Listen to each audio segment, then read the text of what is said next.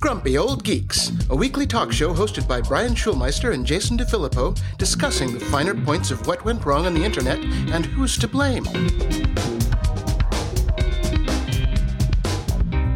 Welcome to Grumpy Old Geeks, episode 169. This is July 22nd, 2016. I am Jason DeFilippo. And I'm Brian Schulmeister. The following content contains graphic, explicit, and vulgar language. So if you are uh, repelled by any of those things, then fuck off. Okay, that works for me. okay. How are you doing today, Brian? Oh, I think you and I had very similar weeks. Uh, oh, you mean crappy?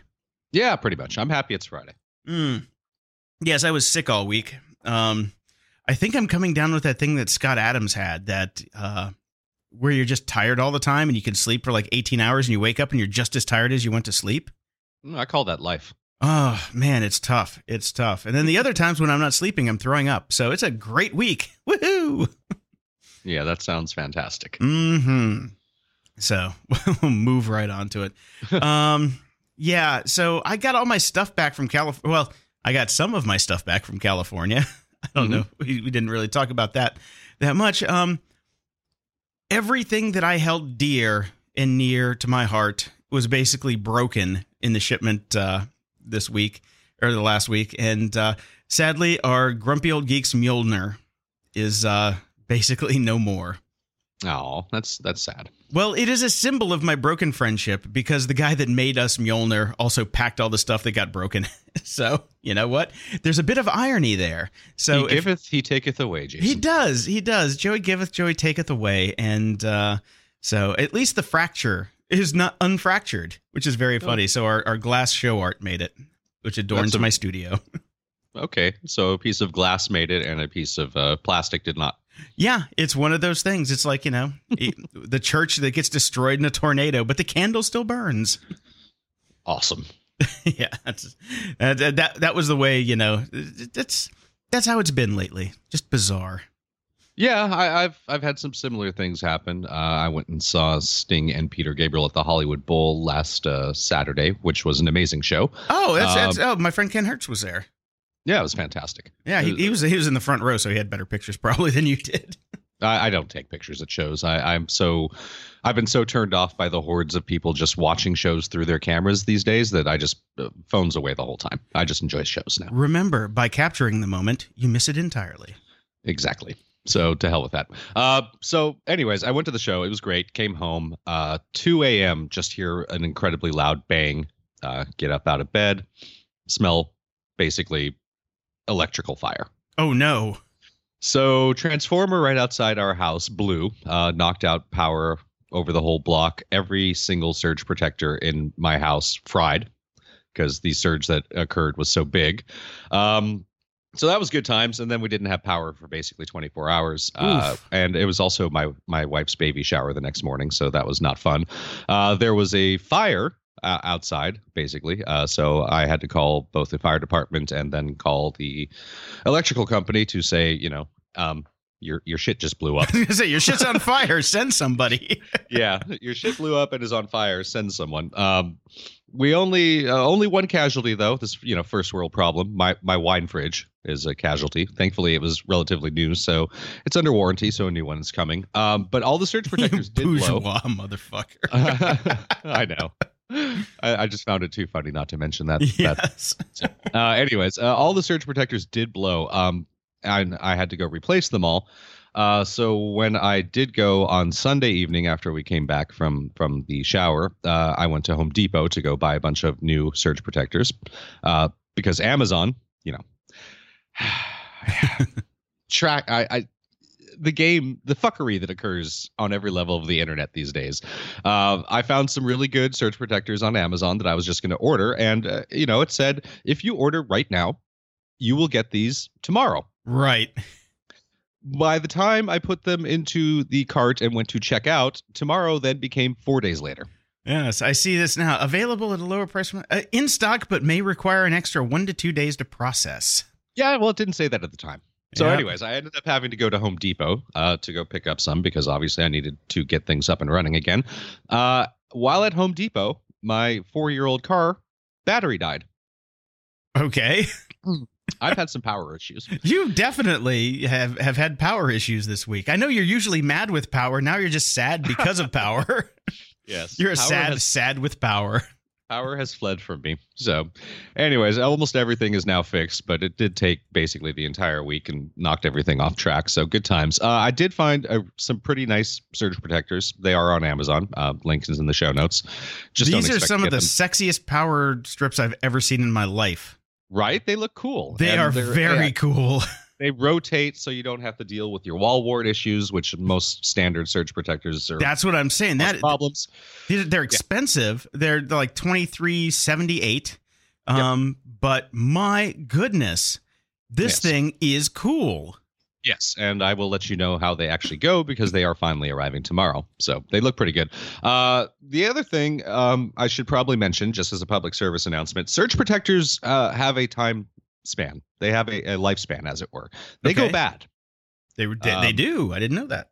Most people are set it, forget it with a surge protector. You've got one that you probably had in college that you've uh, taken around with you everywhere and you plug everything into. Chances are that is no longer a surge protector. It is just a power strip. They go bad. Why? we have a do you know the why they go bad? I, I well, there, there's the link in the show notes that'll tell you exactly why. But basically, they have uh, they have something in them called a metal oxide varistor, a move, as it were. Uh, and every time there are power, also continuously spikes to a certain degree. It's not a linear thing. It is. It, it's you know, it's all over the place. It's not Mhm. perfect. Uh, and every little spike basically knocks out a little bit of that metal oxide.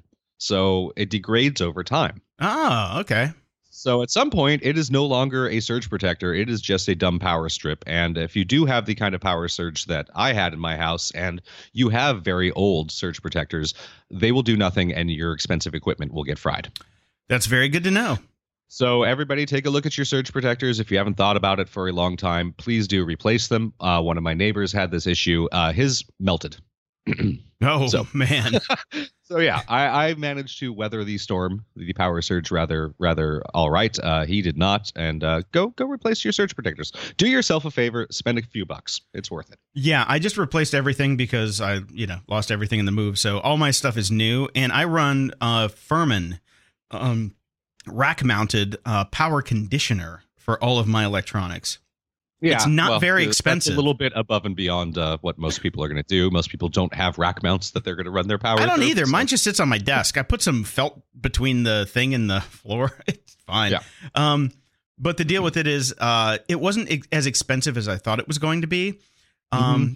and I have had I have power issues here at my house because this is a, a house that was built in the 1800s, and I still have fuses like the ones you have to screw in.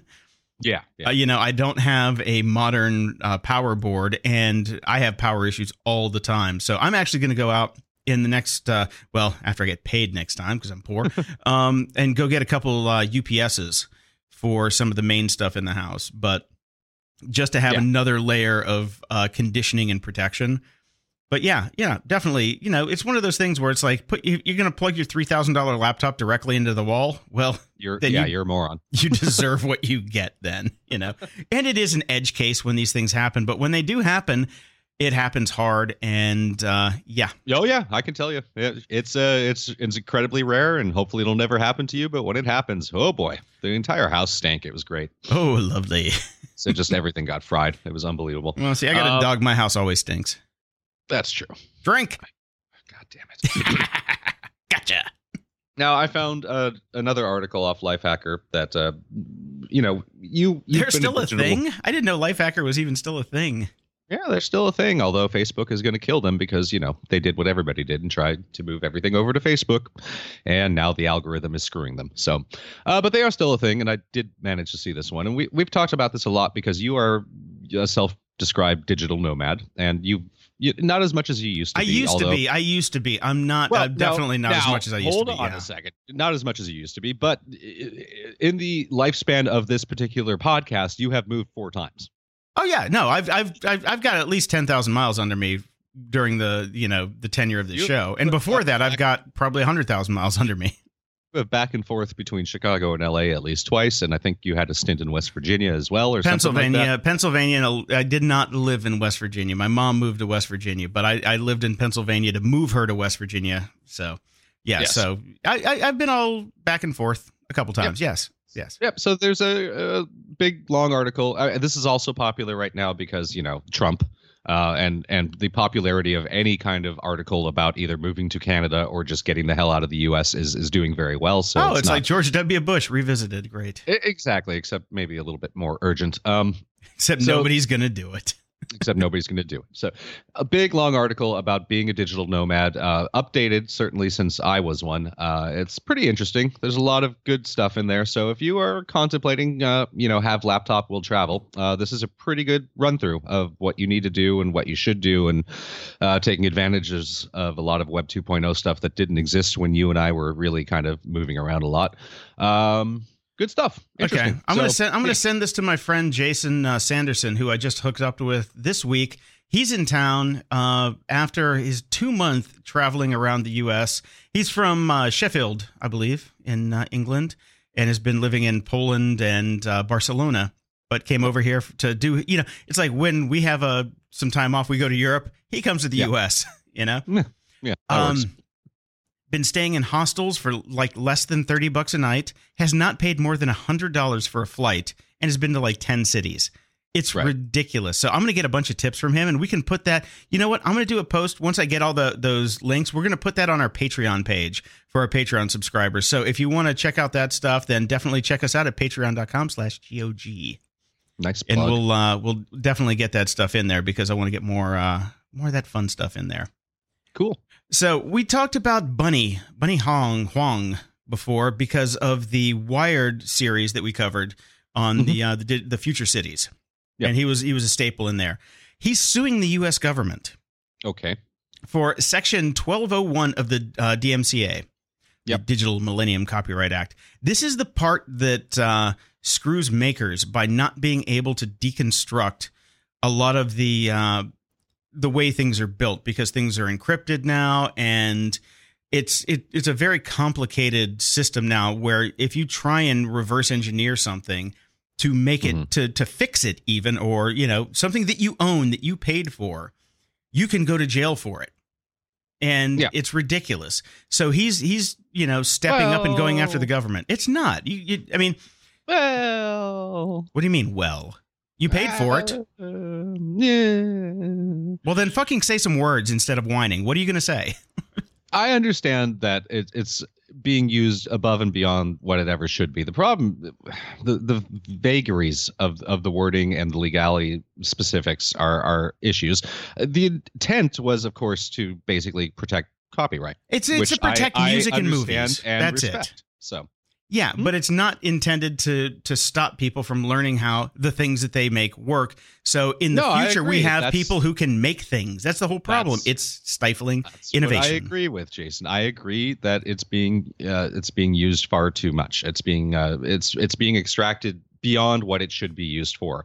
You know, I mean, basically, this came around because uh, we because of fucking Napster again again. This exists entirely because we were trying to put some sorts of digital rights management to, to protect digital music and other things, and and that usage of it, I 100% agree with. Okay, well that's completely wrong. But let's uh, you know what? Let's move to in the news because we're going to uh, t- we're going to just run right in this. Wrong, What? because it's not completely wrong. So let's just move on. In the news,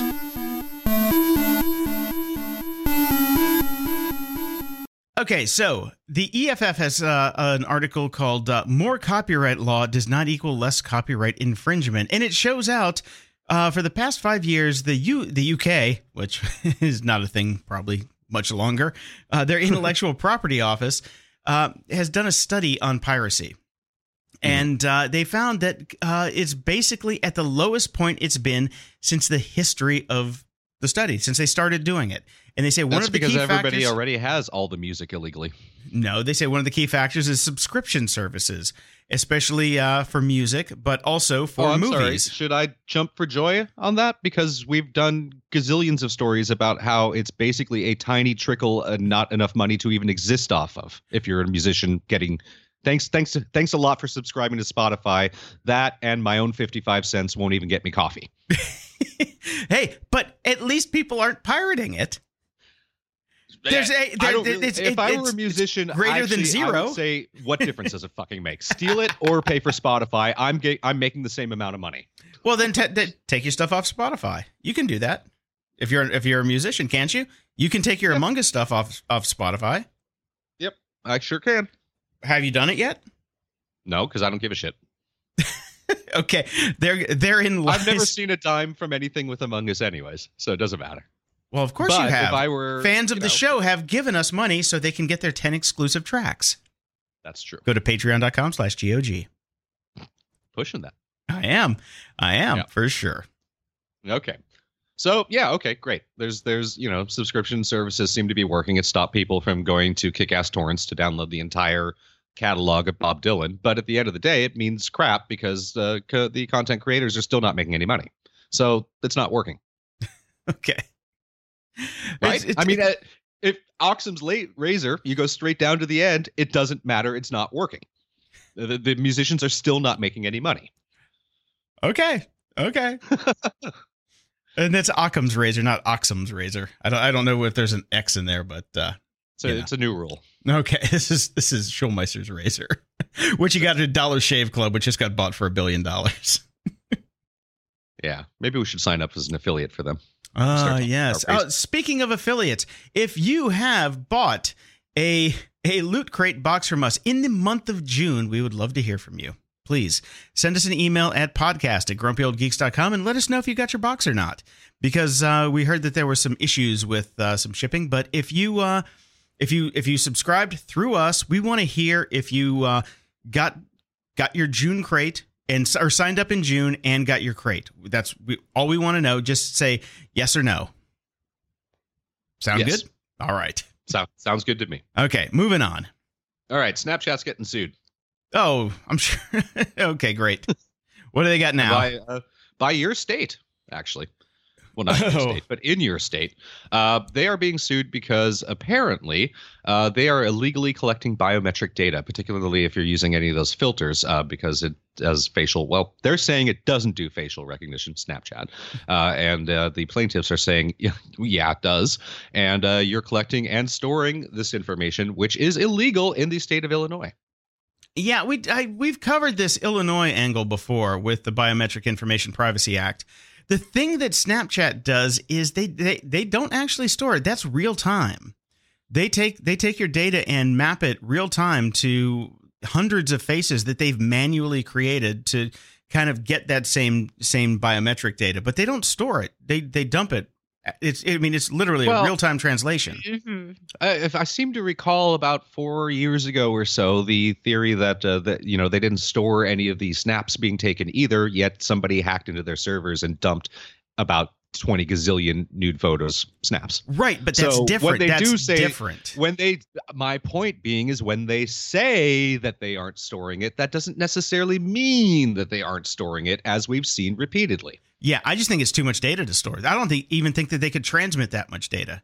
You know, that's what the algorithm is there for. I understand. I understand why people are paranoid and don't trust them because why would you trust them? But I think that there's too much data to be to be stored, um, and this is this happens in real time. You know, Yep.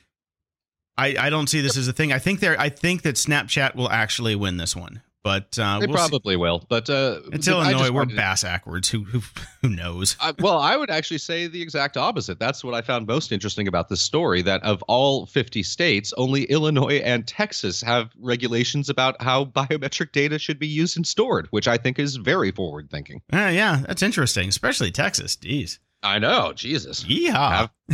You can have a goddamn gun, but you know, keep your keep your hands off these sketchings of my face. That's basically their rule. I almost did a spit take on that one. okay, let's go on. What do we got? All right. Leslie Jones from Ghostbusters uh, basically experienced uh, what I've always felt about Twitter. It's a fucking Denzian shithole. Uh, what's a Denzian? A Denzian, uh, I don't know. I'm tired, Jason. I'm sorry, I just like making fun of you. But uh, the the dude who started a lot of this stuff against her has been Yeah. permanently he he's been permabanned from Twitter now. um, Uh, how, and does it, how exactly does one permaban from Twitter when you could just sign up with a different name and a different thing and maybe use your your VPN to log in? That's exactly what I'm talking about. You know, Okay. it makes no sense. But There's no this such dude, uh, banning. Yeah. yeah, no, I mean, look at my thousands of accounts. You know, Milo Yiannopoulos, or however the yeah, I think it's Yiannopoulos. Uh, he's Yeah. he's a giant douchebag. Um, he, he he started off with GamerGate. He's got a he's got a podcast, which means he's definitely a douchebag. Because if you have a podcast, you are, you know, automatically in the douchebag club, like we are. Um, but this guy is just he's he's a grade A asshole, is what he is. Yep. And Yep. And there's a lot of stupid people on Twitter, and Twitter is, you know, I, it, it's, you can't, you can be. Uh, white males get harassed on Twitter. I can't even imagine what a f- black female is going to deal with. Oh, I know. I know. So I, it sucks for her, and she unfortunately fed the beast. Um, she made an attempt to basically, you know, try to deal with it and handle it and tweet them back and, and don't fight feed fight, the which you can't- trolls. you can't do because they will destroy you and that's what happened so she finally just gave up so sucks to be her and but you know don't don't, don't be on twitter well, that, that's. I mean, people just don't learn. I mean, look at Stephen Fry. He quit Twitter because he engaged the trolls. Just, Yep. just don't. You know. Yeah, just don't. The way it goes. it never works so ah let's go on to uh to cars uh germany is putting together some new legislation that will basically put a lot of requirements on autonomous vehicles, uh, some of which I think we would agree with, others not so much. Uh, they are requiring that a driver remain seated in front of the steering wheel and that there be a steering wheel, which we're not entirely. The data's out on that one, I believe. Um, it could because generally, if you're going to need to do that, you're going to be in a panic, and that's not going to go well. Yeah, yeah. No, it turns out So- that that's that's actually a bad idea to have the steering wheel. A brake pedal, sure, but a steering Yeah. wheel, let the machine do the driving. Yeah. So, and they're also requiring a black box, which makes total sense. No problem with that. We've already Tesla's got that, them already though. too. So, We've got those. They're just they're making it a law, Jason. Okay, because I mean, we've got those in our cars right now, you know, Yep. and they're used in court all the time in accident investigations. So yep. And you know Um, who can't access them? us, Us. yes. Interesting how that works. Well, go bunny. give me some Yeah. give me some introspection there, bunny. I love you. Um, Mercedes, speaking of Germans, Mm-hmm. um, they have an autonomous uh, future bus, which is kind of cool. The future bus. It's a bus of the future. Touch my monkey. Um, yes, it's uh, they've ran it through uh, Amsterdam, and they did a 12 mile route, and this is using their new system called City Pilot. And uh, they've got another system called Highway Pilot, which is for their semis that's coming very soon. Uh, but City Pilot uh, lets buses drive partially autonomously in specially marked bus lanes up to 43 miles per hour, which is Mhm. probably like what 60 kilometers an hour or close to close to that. Um, but they do keep a human on board to monitor for safety. Yep, which is fine. I have no problem with that. Particularly Doesn't say if he has a steering wheel or not, but uh, the pic in the Yeah. pictures, it's a sexy looking bus. I like the bus. This but- is the probably the nicest bus I've ever seen. Yeah, Give, leave it to But the I mean, it Germans to make. Mercedes. I was going to say, leave it to the Germans to make a damn good looking bus. I like this thing. Even the inside is cool. You know, the inside Yeah. looks like a like a, a lounge at a swanky airport that you would have to pay to get into. Yep, definitely. It's very cool looking. And uh, continuing on with this trend, uh, Elon Musk uh, unveiled Master Plan 2.0. The Master Plans. Like Oh, he's not. German, but he might as well be. No, he's South African. Yeah. Which so Master doesn't Plan. doesn't give him that much uh, extra credibility. no, but- not, uh, there's some similar history there. Yeah. Yes. Um, so yes, I, I have read the master plan. What do you think of the master plan? Because there's, I think the last part of the master plan is what you would have the most issue with. Which one? What, what was the last? Well, let's go from the top. Basically, what they want to do is, um, so they they they're they're working really hard to get Yes. uh, solar everywhere. Yes. That really is the big thing. It's like solar Got- everywhere, and they really no want to. that. Hmm? Got no problem with that. Think that's super smart. Love it. Yeah. Okay. So number one is create a low volume car, which would necessarily be expensive. This is the original master plan, right? So we're gonna Yeah. let's let's run mm-hmm. through the original. Create a low volume car, which would necessarily be expensive. Use that money to develop a, to develop a medium volume car at a lower price. Use that money to create an affordable high volume car and provide solar power. No kidding. This has literally been on our website for 10 years. That's number that's the original, right? Yes. So getting to the next bit, create stunning solar roofs with seamlessly integrated battery storage. Okay? Yes. Love that. Love that. Love that. Except I have trees around me and I have no it, it would not work here. Um Next, expand the electric vehicle product line to address all major segments, which they're doing with the Model Yep. 3. I found out my brother even pre-ordered one. I'm joking about this thing Nice. on the show. My brother actually put his money where his mouth is and and uh, is in the queue, which is pretty cool. Fantastic. Yeah. Um, develop a self-driving capability that is 10x safer than manual driving via massive fleet learning, which is what we've talked. We we we called this one when we said that these guys are going to kick Google's ass because with a flip of a switch, they are getting so much more data than Google will ever do with their little, you know, their little tiny fleet. These guys have thousands and thousands of cars on the road. Yep. The last Okay. one, the last one is the one that I figured you would have a problem with. Enable your car to make money for you when you aren't using it. This is Well, this is Tesla Uber. It's Tuber. yeah, I mean, uh, again, it's it's fine. I don't have a problem with it. I do. If we ever I- get if we ever get to that point, why the hell not? because I, you know, as as we talked about, like you know, with my ex friend who destroyed everything that I love and own, people don't respect other people's property. So you Yeah, get people is- in your car, they're going to destroy it. This is massive. This is ramping us to the point where where basically you're not going to. It's technically going to be your property, but kind of not. I, people are already s- stopping to care about cars. Millennials don't give a crap. Uh, this isn't for us. This is the this is the whole next generation.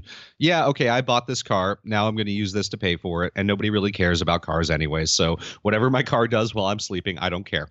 Master Plan Part Three is going to be Mm-hmm. you never own a car again. Yeah, that's basically where it's going. I think that's Uh, the next that. stage. Yeah. Yeah. Because they say that, you know, if if there's not enough Tesla owners, Tesla will operate its own fleet, ensuring you can always hail a ride from us no matter where you are, which means that yes, at some point, why bother buying a Tesla when you can just get a lift? Exactly, So and not an LYFT. no, no, no, fuck those guys. They'll dump you in the middle of the 405 because you don't like Jesus. yeah uh you know it's this i i like him i, I you know full You like disclosure, Jesus? i'm i'm i'm i'm invested uh i like his plan i think it makes sense i hope he can pull it off because if he does then my investment's going to go very very well um i like his cars i like where he's headed with it and i agree i think they can kick google's ass in about two seconds because of all the cars that are already out there They're So, doing millions of miles of, you know, roads a day. The the interesting thing is they actually do lay out how much data that they need. And it's Yeah. billions of miles of data. So they're um they're getting there. Yeah, what is it? Uh 6 billion miles is what they're looking for, or 10 billion kilometers. Um they're happening at 3 million miles a day. Yep. Th- That's a long way to 10 billion. Yep. So, Yes, it is. So Couple they're going to years- win that. Uh, if you haven't heard anything about this or haven't been keeping up with it, uh, Slate has a good wrap up of Master Plan 2.0.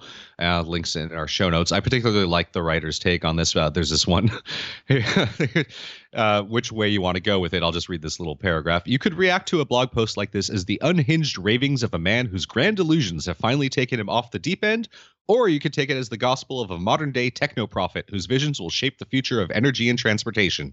You'd be relatively equally justified in either view. I'm down with the techno prophet. yeah, I'm fine with it. I, I got no problem with with Elon, you know. Yep. I, I think he's doing good stuff and and we also had the the um the SpaceX relanding this week or last week as well, you know? Yeah. So we're getting you know, he's taking us to space and uh making us safer And on the roads. beyond. Yeah. Yes. So Yes. all in all, I think it's I think I I got no problem with this guy. I don't care if he's a megalomaniacal supervillain. He's doing good Yes. stuff. If the, as long as the cars don't turn on us and to turn into Decepticons, who gives a shit? You know. I, I, just hope it happens while I'm still alive. Me too. We'll see what happens. Um, I also found another kind of related article on Slate this week that I really loved. It's by Samuel Arbesman. Maybe you know this guy. He's got a a, an- a book coming out called or currently out called Overcomplicated Technology at the Limits of Comprehension. And this is just a big uh, dive into basically how everything is being hidden from us these days, uh, particularly uh, with our computers. It's just the more technology we have, the less we understand what is actually going on under the hood, and the more difficult it is to find out what's going under the hood, which relates to your back to bunny. the, uh, Everything, all roads, bunny. all roads lead to bunny. Yes, and uh, we've had some discussions about this just off the air, particularly related to our podcast, which is you know we, we're supposedly going to be able to have the ability to track absolutely everything, but so many things are being hidden.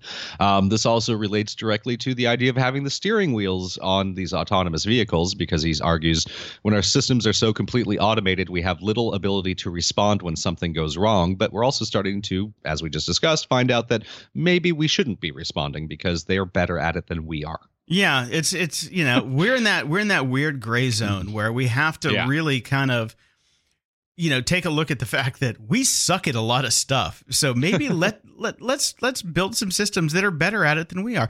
Look at okay, you don't think about this, but when you get on a plane, that that system has been completely autonomized. You know, pilots are in Mhm. charge of that plane for seven minutes out of a flight. Seven minutes. Yeah. And they don't even have to be in charge for seven minutes. Those planes can take off and land by themselves. I was on a British Airways flight in the 90s. It, it was actually 1990.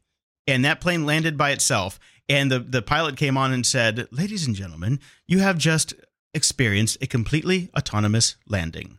Thank you very much. And thank you for flying British Airways. And it was a perfect landing. So we've had this technology for 27 years. You know, it's out there and it's coming. So people just need to get used to it, I think. Yeah, well, I mean, that's the interesting thing that I got when I was reading just this abstract from the book. I think I definitely want to go read the book. Not only are we in a gray area in terms of the specific time, I'm thinking more of the gray area of us being gray. Uh, we came into technology technology having full access knowing how everything worked being able to deep dive into our computers and see everything that's going on. And now we've made this switch to where basically you can't get into the system anymore. You have no idea what's going on. For us that's disturbing. Uh, for the kids being raised with their iphones they don't give it a second thought. No, they don't. so They're, they're, they're not the you know. makers, you know? I'm sure, it's, I mean, it's a small subset of these kids who are out there who are, you know, the, the engineers of the future, right? Yeah. But I think that what I the think. vast majority Yeah, what but what I think Bunnie is trying to, you know, argue is the fact that since these kids can't get into it, they're not interested in it because they're shut out of it. So if we give them access to it, it's going to revitalize that that spirit of, hey, I can make something like this. You know, I can be Yeah. part of this. That's the entire point. Um and yeah, I, and I agree with that point. Okay. I agree with it 100%. Oh, holy I shit. was just stating My God, Brian agrees. I was just stating that the intent behind some of it was spot on. So, anyways, Yeah. totally agree. Uh, so we had stuff going on in Turkey. Uh, it's been a weird, weird month for the world. Uh, It's been during a weird year time, for they- the world. 2016 is bizarre. Yeah. Uh, during the attempted coup, uh, social media services were totally shut down in Turkey. Uh, we also had WhatsApp being blocked in Brazil uh, the other week. Mm-hmm. Um, and there's a good wrap up uh, link in the show notes uh, of various areas in the world where basically countries have t- entirely shut down internet access for randomly bizarre reasons. And if you think that can't happen here, I'm just saying um, it can. Uh, some of this stuff is bizarre. I mean, beyond bizarre. Like Iraq blocked the entire internet to stop sixth graders from cheating on tests. What? Four countries. Wait, wait, wait. Say that again because that is that that that needs to be reiterated. Say that again. It's uh, this is just one paragraph in here that I found the most interesting. There are a lot of different countries that have shut it down for very strange reasons, but one of the strangest involves school exams. Over the past 6 months, four countries have shut down the internet because of school exams, purportedly because both students and underpaid teachers looking to supplement their income have leaked exam answers online. Iraq blocked the entire internet to keep 6th graders from cheating. So, this is happening out there. The entire internet wow. Okay. for a test. Hmm. So, Well, so the- when our internet goes down during SAT time, okay. Um, yeah. So well, there's a lot in here. There's a lot to unpack, way more than than I'm going to even attempt to here. I just I find this fascinating, and I highly recommend everybody give it a read. Okay, well, I'm going to come back on the other side of this because uh, there's an article in Backchannel.com by my friend Dan Gillmor. Uh, mm-hmm. Dan's an awesome journalist. He's a, he's an actual journalist. I've known him for 15 years what? now. Yes, he's an actual he's an actual journalist. Uh, his piece is "Forget Comcast. Here's the DIY approach to internet access." Um, and what it is, it's talking about this. Uh, it's called Giphy or Giphy. I think they call it Giphy. I I watched a video. The video will be in the show notes. I think it's if I don't have a Spanish accent, I don't have a Spanish accent. I'm from Barcelona. Um, Giphy is what they okay. what they say. Um, what it is, what it started off as, is this one guy Ramon Roca, who is an engineer by day for Oracle, and he's still an engineer for Oracle. And he okay. started this movement uh, to do a mesh network in his town, and because his town didn't have very good internet access, and the telcos in in Spain are are just as bad as everywhere else, apparently. so, right. so what he's done is built this kind of like ground level, like or you know, ground up I, I, I can't. I'm losing a, the words. It's a grassroots. Grassroots. That's what I was saying. Grassroots. Um, yeah. movement See how to I have make people. fun of you for like not saying the right word. Yes. Well, I, I at least I pronounce it right. That's the way it goes. Um, I don't the have word. the word, but I can pronounce it when I when I when I have it. Anyway, so yeah, this guy has built this system over like over a decade now. I think it's it started in you know the early aughts, as they say but he's been been doing this. It's a great great read, very very exciting. They got an award from uh, the EU in uh, 2015, and the video that will be attached to the show notes at grumpyoldgeeks.com slash 169. Uh, you can see like literally some of the stuff on the ground, how they are running fiber to these like far off places that would never get internet access from the telcos because for the telcos it doesn't make any sense because it doesn't make them enough money. You know, right? So the people are taking back the internet, which is really cool. So, you know, the sixth graders in Iraq obviously have to get on the on the bandwagon here so they can get their get their cheat sheets. Or maybe right. just okay. instead of doing that, maybe just study like everybody else. Or there's that. Indeed. And we were talking about Bunnie before. Um, this is a this is a pre-Bunnie one because I'm going to run into his next one. Um, Rewarding Disobedience is a piece on Medium uh, by my friend Joi Ito, who runs a MIT Media Lab. They have just announced a $250,000 award. This is a mm-hmm. one time award. Um, Reid Hoffman from uh, LinkedIn, one of the founders of LinkedIn, since he's a gazillionaire now, uh, just threw in 250 grand. And um, this is an award about uh, righting society's wrongs. it's called rewarding, like I said, it's re- rewarding disobedience. Right. And there are different, uh, there are key principles that they, they really want to highlight here. The principles include nonviolence, creativity, courage, taking responsibility for one's actions. And the disobedience can be in, but not limited to, the fields of scientific research, civil rights, freedom of speech, human rights, and the freedom to innovate. Hmm. Mm-hmm. We've been talking about that a little bit uh, this show. A little bit. Yeah. And after that, um, I, I, would I would recommend rolling into the next uh, article, which is countering lawful abuses of digital surveillance. Now, this is a project that Bunnie's working on that is an attachment to your smartphone that monitors the signal coming out of your smartphone. So it could be any phone. It is it is platform non-specific and it sees when your phone is sending data and where it's sending data.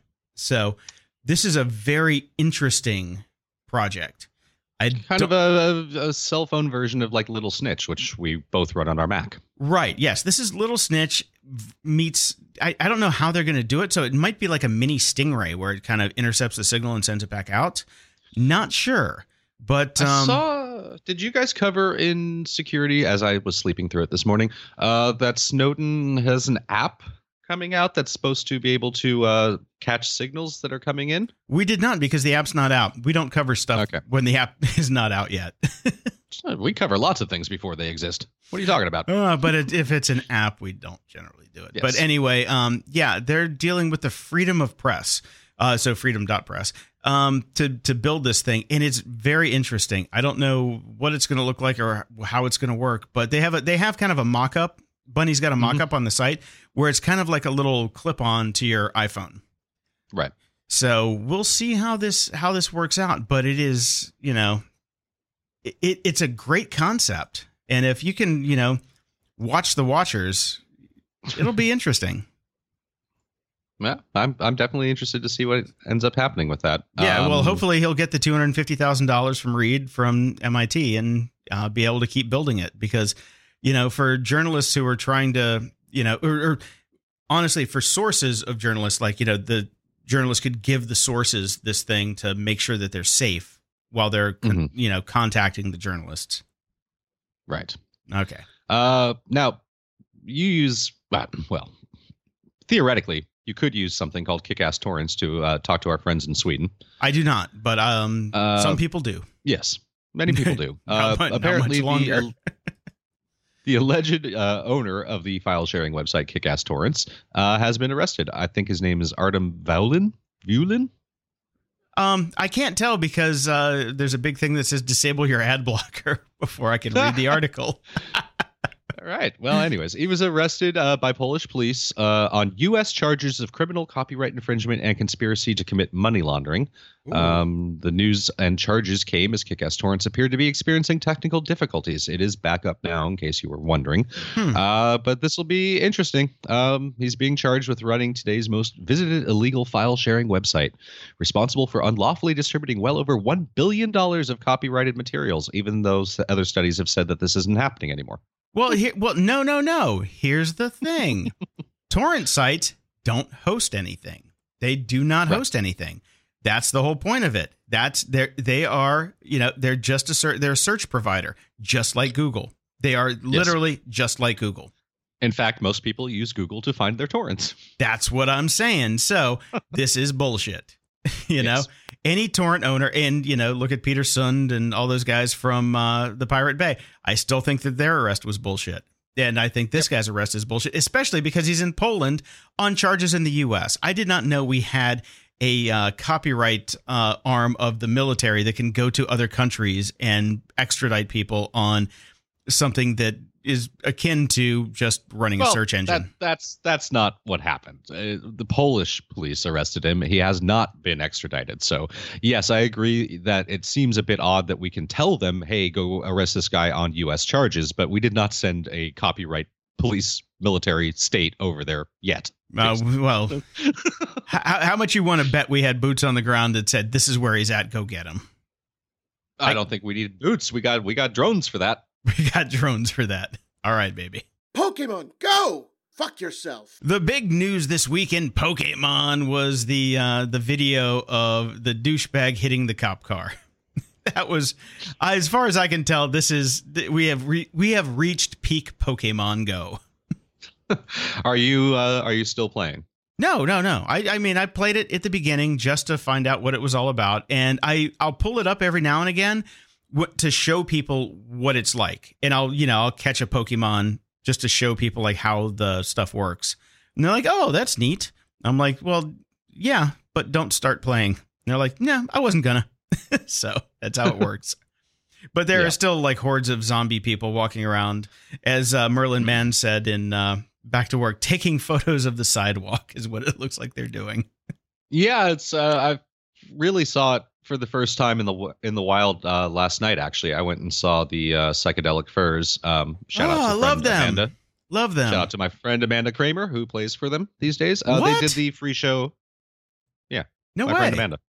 Yeah, Hmm. she's a touring keyboardist. She plays with uh friend of the show Karl Wallinger, aka World Party. Uh, she plays with Susie when Susie tours, and she plays with the psychedelic furs when they tour. So. Well, aren't you the cool motherfucker in the room? Damn. Uh, so they did a free show at the Santa Monica Pier uh, last night, and I was down there watching, and there were a lot of people just kind of staring off the other direction with their cameras out. Wow. Psychedelic was- furs are playing, and you're gonna fuck with your phone. That what a talk Yeah. talk about a waste of a waste. Yes, Man, I So, love yeah, I love the I love uh, the furs. Oh, it's great. it was my first in the wild watching a whole bunch of people play Pokemon Go experience, and maybe it was frightening. yeah, little weird zombie people.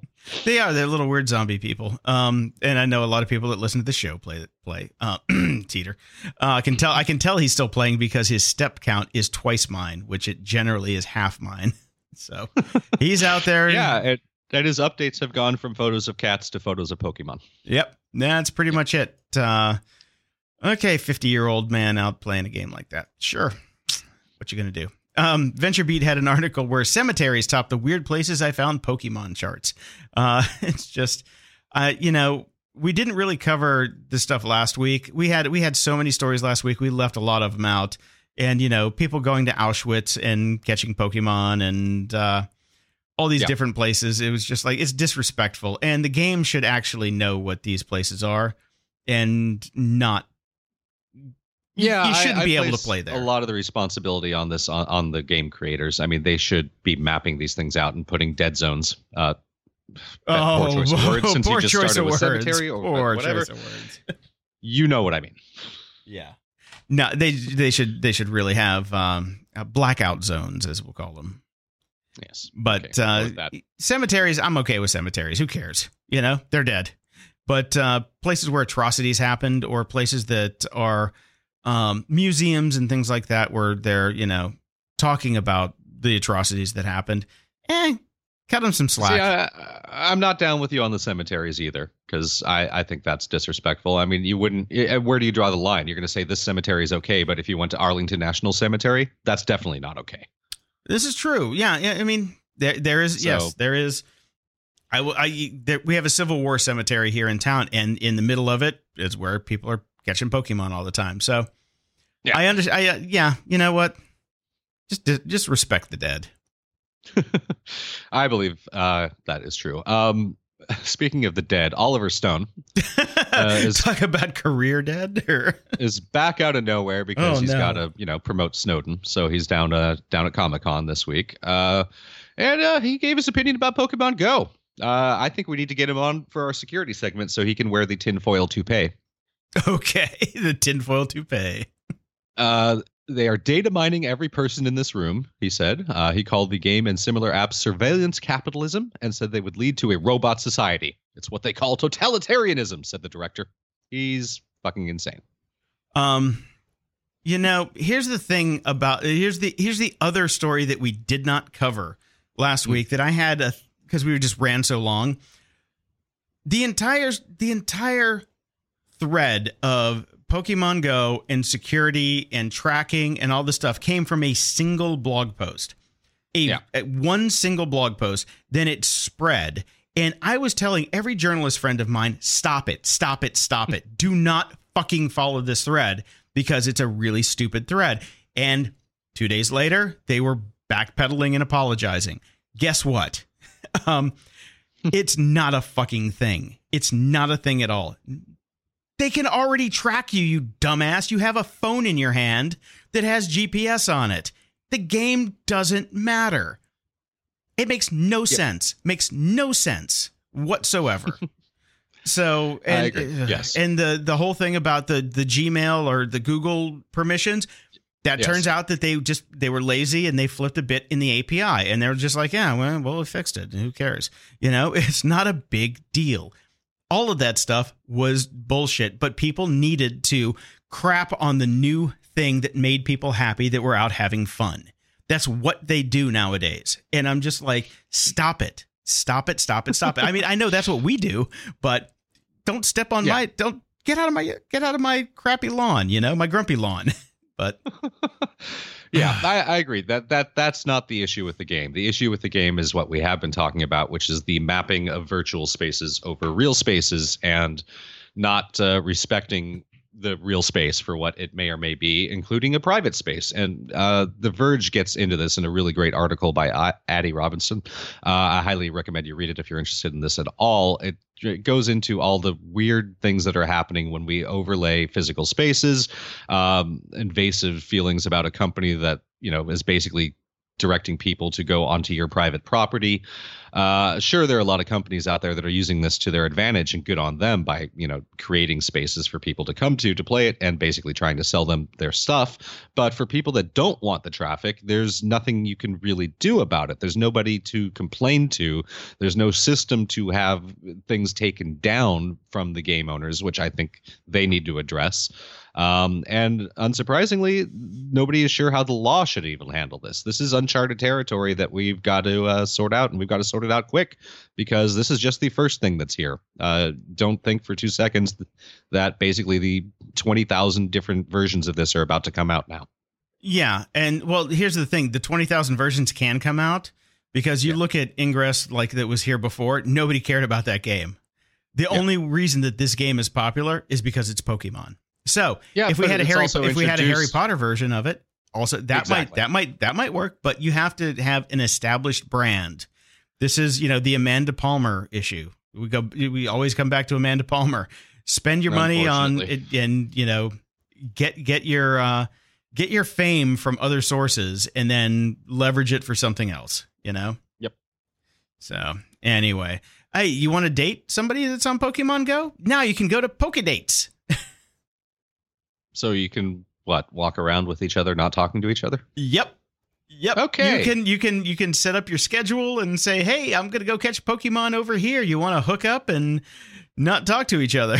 well, I guess you can talk to each other, but you can stare at your phones instead of into each other's eyes and you know have some kind of human bond and connection going on. But nah, let's eh, fuck it. Let's just stare at our phones, which I guess is what people do anyway. So this is the the future of dating. We we stand I... around and and not not have sex and look at our phones. I'd rather poke than Pokemon. Seriously. And we'll be right back. But now, a word from our sponsors. Security? Ha! We're back this week with Dave Bittner from the Cyberwire. How's it going, Dave? Going great. Good to be back. Busy week this week. Lots going on. Lots going on. Lots of people getting hacked. well, the usual stuff. Let's let's jump right in. I mean, uh, obviously, a big story in the general news was the uh, the Republican National Committee. Their big convention with this was this week, and um, Avast Software set up a uh, a hotspot, a Wi-Fi hotspot at the convention to kind of prove a point about people logging into anonymous uh, free public hotspots and why you should not do that. Yeah, okay.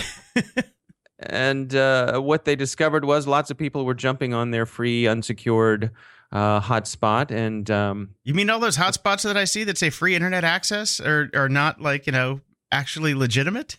Not a good thing. Not a good thing. Uh, do not. Um, you should not go jumping on free free Wi-Fi. Uh, it's a good good place to get hacked. Um, but anyway, Avast was was making this point, and um, uh, not surprisingly, lots of people were jumping on to play Pokemon Go, uh, lot, uh, accessing things like Tinder uh, and just regular web browsing and things like that. Um, Avast. Um, says they did not uh, keep any personally identifiable information, but uh, they really did this as a, a proof of proof that uh, if you set up a Wi-Fi hotspot, sure enough, you're going to catch a lot of people on it. And um, to remind people, don't do that. It's not a not a good idea. When in doubt, you know, use your use the data on your phone. Use your your your phone's mobile data plan when you're in a place uh, where, where you're not used to being. Or use a VPN. or absolutely. Or use a VPN to protect yourself that way. Yep, always a, another good option. So.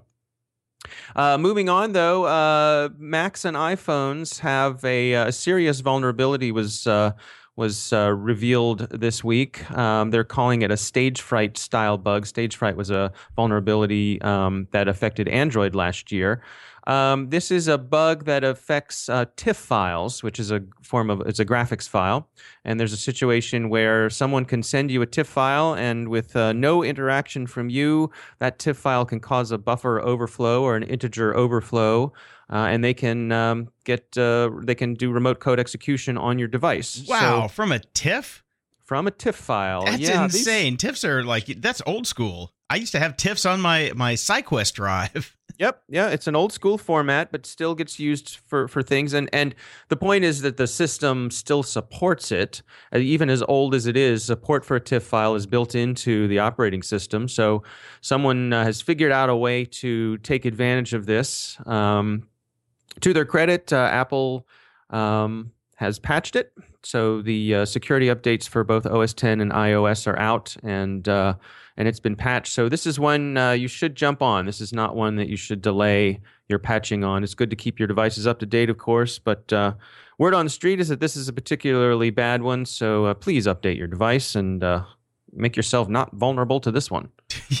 Make yourself not vulnerable to the file format we used in 1989. Great. Yeah, right. Well, and, but you know, it's a, it's a good point that sometimes these things sort of linger around, and uh, you never know where a bad guy is going to find a way into your system. So, Seriously, yeah. Yeah. Uh, there's another interesting story uh, crossed our paths this week. Um, Snapchat uh, has has uh, filed a patent for a facial recognition technology, and of course, we're all familiar with facial recognition from things like Snapchat, things like Facebook, um, even your your photo apps on your on your computer use facial recognition to tag people, to recognize people, um, and privacy. Uh, people have privacy concerns about this, justifiably so.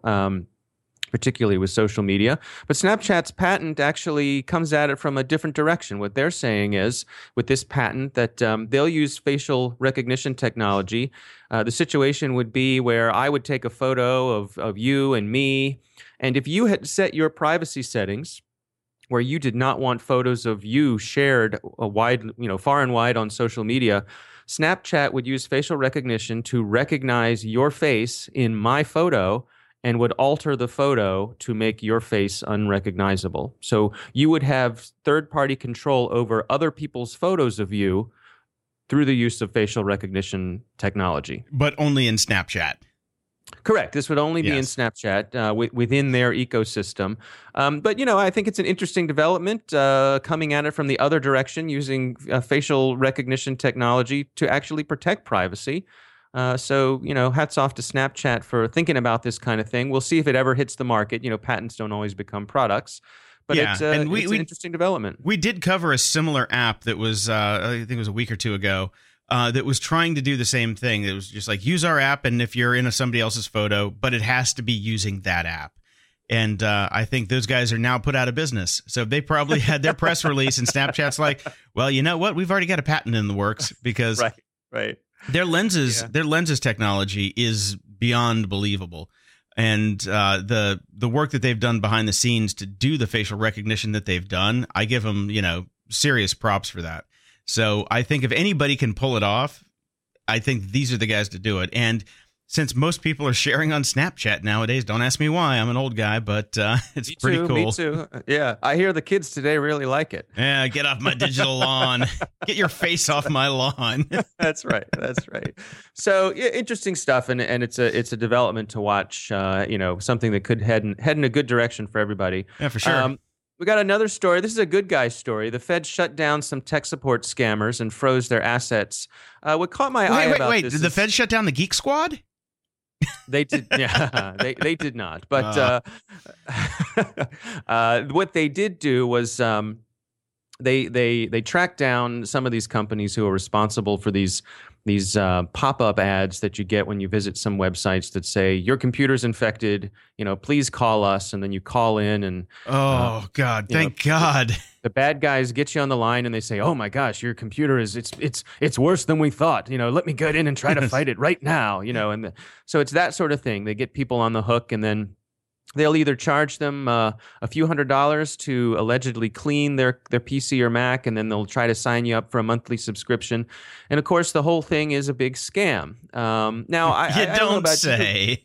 yeah, I know. Surprise, shocking, shocking, shocking. but um, I don't know about you, but I, I've just pretty much thought that these sorts of uh, scams would come and go and uh, would run their course. People would move to one scam or another, and I really, you, you don't really hear very many stories about them being shut down. So I think it's important to share that in this case, the good guys, the the uh, Federal Trade Commission filed complaints and. Uh, they got shut down on July 8th. Um, their their assets were frozen, and uh, they're going to be taken to uh, to court to see uh, to see what happens next. So Well, I hope they're taken me- to prison. I don't care about court. I want them to go to Yeah. prison. Yeah, at the very least, you know they're going to be shut down and fined. But yes, it'd be great to see some uh, some jail time for these folks because, uh, in my own personal opinion, people like this are the lowest of the low, taking advantage of uh, unsuspecting people and you know uh, scamming them out of their money. Yeah, So I know. I mean, we're both we're both uh, in the tech world, so I don't know how many friends that, that you have that have called you that have been uh, victims of this, but I've had at least five people I know be be a victim of this. So Yeah, yeah. We actually did a story uh, uh, probably a month or so ago. Uh, Joe Carrigan's a, a guy who comes on our show from Johns Hopkins University from their Information Security Institute. One of their tech guys got called by one of these scammers, and their tech guy just strung the guy along. The guy, I the guy- remember that story. That was yeah, fantastic. they just yeah. strung him along, just basically chewed up his time to try to, you know, make make and, and also to see what exactly what where the bad guy's doing. So um, happy to see them shut down. Um, there's a there's a new uh, moving on. There's a new Trojan called uh, Delilah. That's uh, it's blackmailing employees and recruiting insiders. This is um, particularly bad. So what happens is you get this Trojan on your system hmm it starts taking screenshots it starts tracking your browser history um, now I, I maintain that uh, one of the most intimate pieces of information about anyone is their browsing history right Yeah. think about all the things that google knows about you from all the things in your life that you've searched for be it uh, you know medical medical data uh, you know things about who know you know the, your whole life is is Your kinks and up- all sorts of all sorts of the fun stuff that Yeah, they can if- blackmail you with. Absolutely. So Delilah gets in there. It starts tracking your browsing data, starts taking um, screenshots. Uh, it can uh, tap into your webcam to take screenshots of, of you while you're browsing. Um, and then uh, they contact you and they basically say, All right, here's all the stuff we've got on you. Um, we don't want money. We want you to go to your business and start stealing stuff for us or we want you to give us access to your company, or else we are going to reveal all this personal information about you. That's some evil shit right there. I cannot disagree with you. Yeah, it is. Uh, it is really evil, and it's working. Um, so, uh, you know, you, you- Yeah, this is this, this is just like you know, this is some Cold War action going on here. It's like you know, trying to recruit the eh, recruit spies. It's terrible. Yeah, and and you know, I, think again, it points out the fact that it is the human factor that is often the big weakness when it comes to these vulnerabilities. You know, you have a company. Yeah. Yeah, you have a company, and your your employees are, you know, who, an employee gets this this Trojan installed on their system, and next thing you know, they feel like they're, you know, over a barrel, and uh, you know, perhaps feel like they have no choice but to to uh, go along with a scam like this. So it's something to be aware of. Obviously, you want to have all the regular protections on your system to protect yourself against Trojans. But if you're an employer, I think another thing you want to do is educate your employees to these kinds of things and and and let them know that if something like this happens, you know, we we have a mechanism by which you can come to our security people and say, "Hey, you know, this terrible thing is happening to me. Help me work through this cuz I don't want to make this worse." Yeah, definitely. IT departments definitely need to be aware of this, and they should have policies in place that says, "Hey, look, if you're getting blackmailed for, you know, whatever you're watching on Pornhub on company time, we'll we'll give you a pass. Just let Yeah. us know, and we'll take care of it." You know, they need to have that in place. Right, exactly, exactly. Um, and speaking of porn and Pornhub, because because I know Jason, you likes your porn. Uh, we are moving on to uh, uh, actually a Congresswoman. Um, Representative Jackie Speier, who's a Democrat from San Francisco, introduced a new bill in Congress uh, last week that would make uh, basically revenge porn. Uh, it would set a federal penalty for for posting revenge porn uh, with a maximum penalty of five years. Now, what's what's significant about this is that there are many states that have revenge porn. I was going to say, I know California has it because the that one guy got uh, what was it, 18 years? Yep. Yeah, So- 18 years in 18 years in prison and um so and and for for those who may not know revenge porn is where you know you have a couple they have a relationship someone takes intimate photos of the other person typically what happens after they break up one of the two people and it's usually the guy um, posts these intimate photos online. There, there are actually been uh, websites that specialize in revenge porn, and of course, this can totally blow up the person who's who's the victim. It can blow up their life with these, you know, in what they thought were were photographs just to be shared between them and and the person that they're having this intimate relationship with. Now it's on the internet and uh, for everyone to see, and that can really ruin someone's life. Life, life, actually, you know, can affect their job, their family. Um, it can be a devastating thing. So many states have had uh, legislation in place to uh, to fight this, but this is the first um, time that it's going to the federal level. Uh, I think that would of, be. I uh, think the federal level's good, and I think five years is a good cap. I don't think that that guy deserves. I mean, this. I mean, the guy that was uh, sentenced to 18 years was a monumental douchebag because he did run the site, um, and he also blackmailed people into taking their, you know, basically saying, "Hey, if you're on our site." W- pay us more money and we'll take your photos down and then didn't take them down even so Right. Yeah, you know, so he he's getting the the ass raping he deserves in prison. But uh, I think for most people who just post pictures of their ex who do this, five years is a. I think that'll be a good deterrent, especially if it's federal. Right, and that, and I think that's the point here is that if we know there's a law and this is well publicized that is nationwide, then uh, then that can, could serve as a good deterrent to make uh, people stop uh, considering these uh, terrible things to do to people. Yeah, don't be a douche law. That's what they should call this. Yeah, well, right, right. Somehow I don't think that'll make it through committee, but you never know. you never know. Uh, and then finally this week, uh, interesting, uh, interesting uh, development in terms of privacy. Um, there's a, de- a police department that has uh, asked a 3D printing lab to recreate a dead man's fingers to unlock his phone. Okay, have they uh, not heard of super glue and acetate? You don't need a 3D printer to do this. Well, evidently you do because um, it has to do with the conductivity uh, that some of the, the 3D scanners on the phones need. this is Ah, why okay, they, yeah. they've demonstrated. In a, in a- now, you can't just um, use the fingers of a corpse uh, to activate Stick to them in the unlock microwave. Warm them up a bit. I think it's a little more complicated than that, Jason. Come But, on, nuke them and go. uh, so what's interesting about this? I mean, this is a this is a, a man who was murdered, um, and the police believe that there could be evidence about. Uh, about his murder on his phone. So um, he is not the person that they're interested in to try to charge with a crime. He is the victim. Obviously. Well, well, but but but you know, they're they're the there's an that there's a privacy angle to that, yes, right? yes, there is.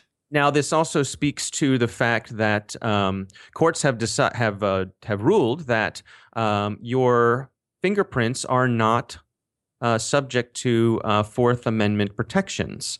So. A password is subject to Fourth Amendment protection. So the police cannot compel you to give up a password, but they can compel you to give up your fingerprint.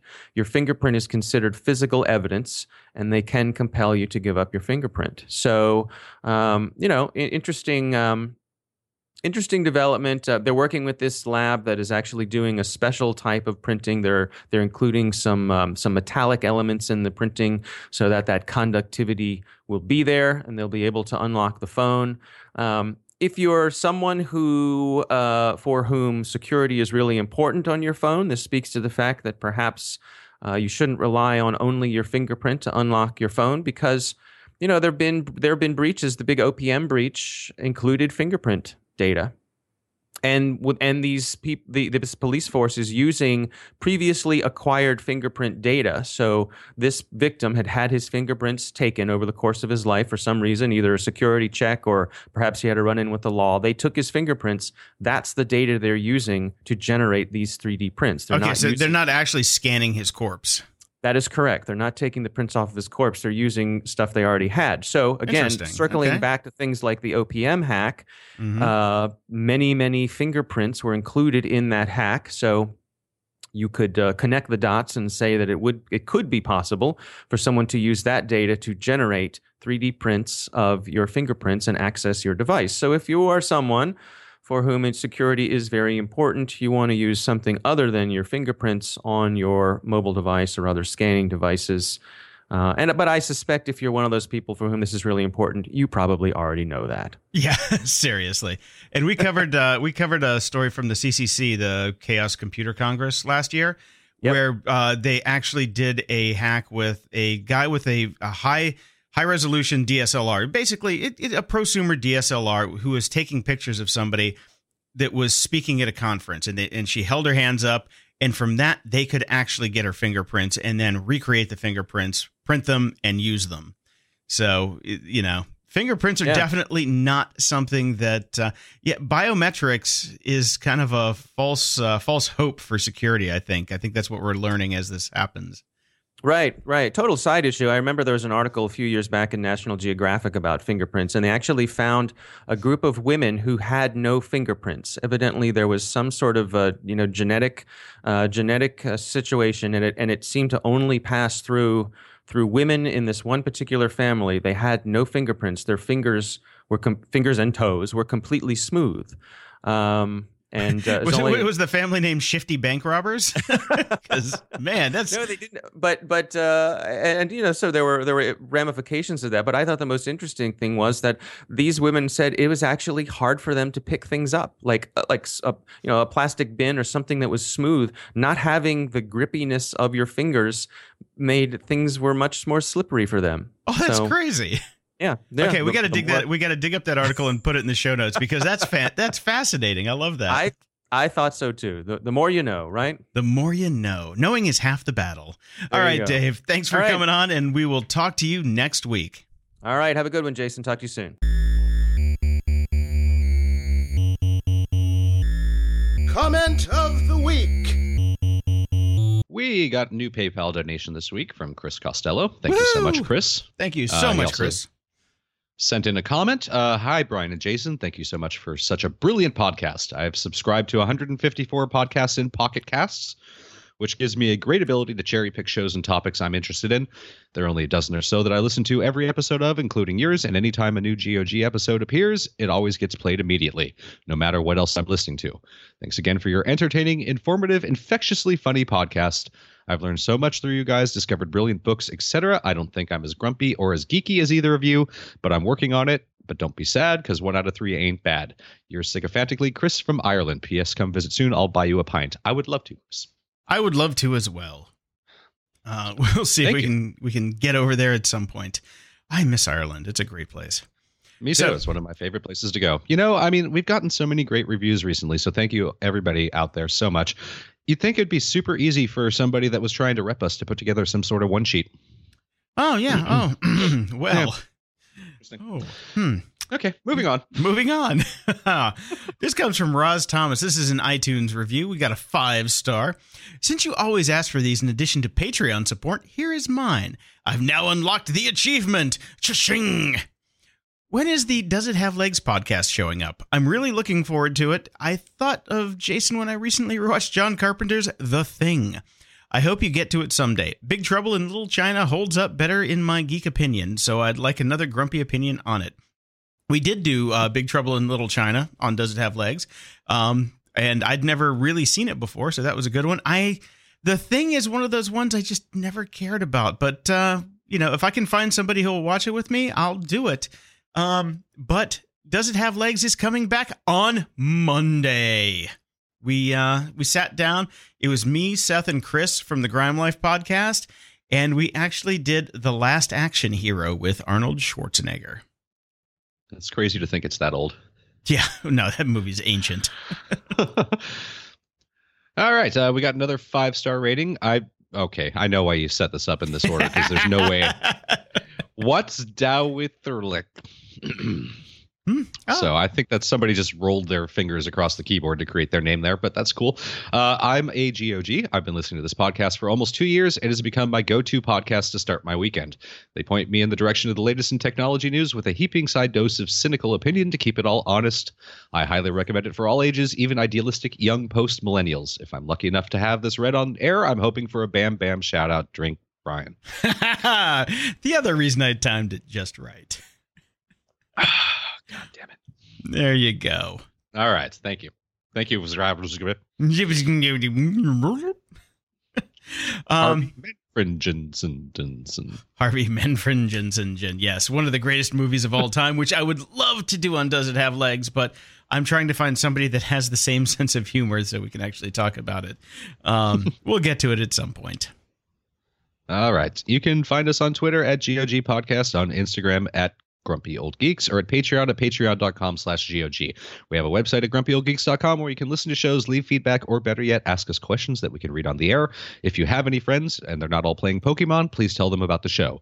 And please, if you like the show, drop us an iTunes review. They really do help us out and only take a minute or two. Go to grumpyoldgeeks.com slash iTunes and it'll take you right there. And you can listen to our podcast while you play Pokemon Go. So, double win!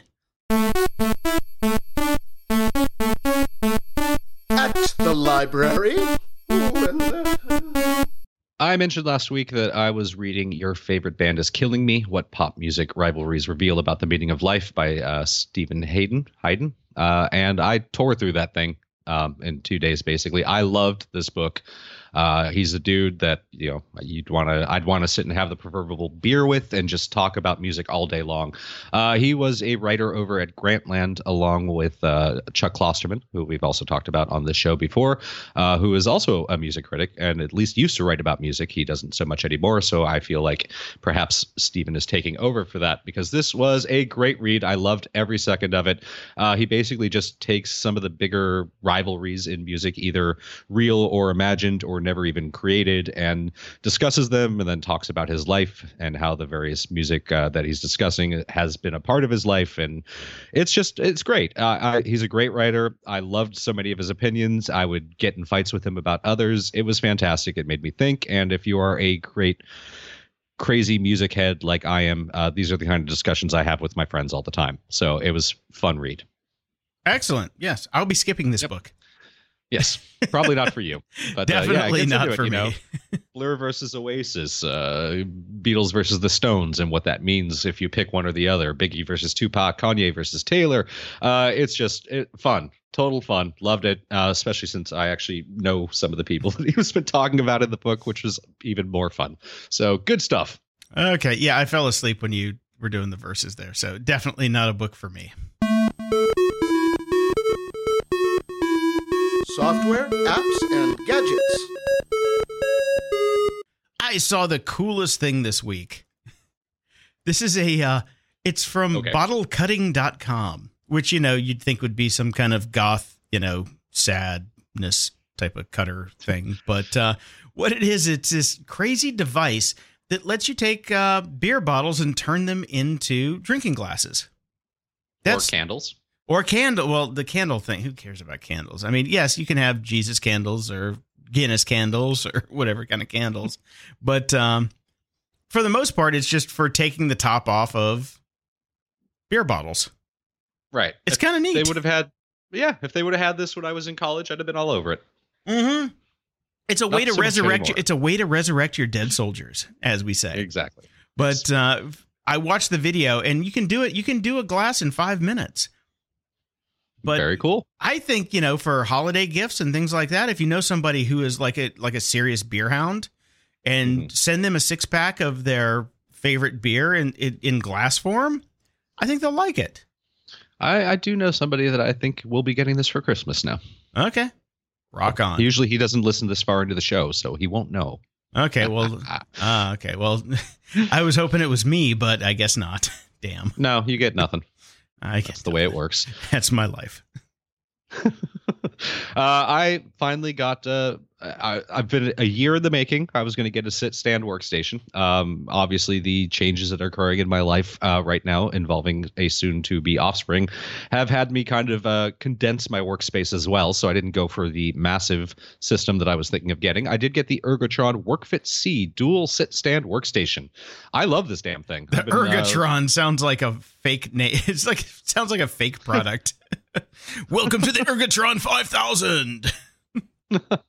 yeah, it's a funny name, but it's a great desk. I, I'm loving it. It took a little bit to put together. Um, uh, the link in the show notes goes to a dual monitor uh, setup for another 40 bucks. I was able to get the uh, uh, basically convert that from dual monitor to one side holds my laptop, the other side has got my monitor. It's a relatively small and compact workstation, which has forced me to basically take a lot of things off my desk that I don't need anyways, which is good. I was like, wow, I haven't had touched this in over like a year, and it sits on my desk all the time. See you later. Uh, get filed somewhere. Um, it's on wheels, uh, so I can wheel this from room to room as needed. So you know, I can go out into my living room, or I can go to the bedroom for doing the podcast, or wherever the hell I want. Everything is on here. It's Is that sturdy. a power strip in the in the, on the base? what they do is they provide a way to attach uh, any sort of thing uh, that uh, they show it that's like a desktop system so if you weren't using a laptop you could actually strap your tower to the base Oh, okay. Because I'm looking at all What these cables on it, and I'm like, hmm.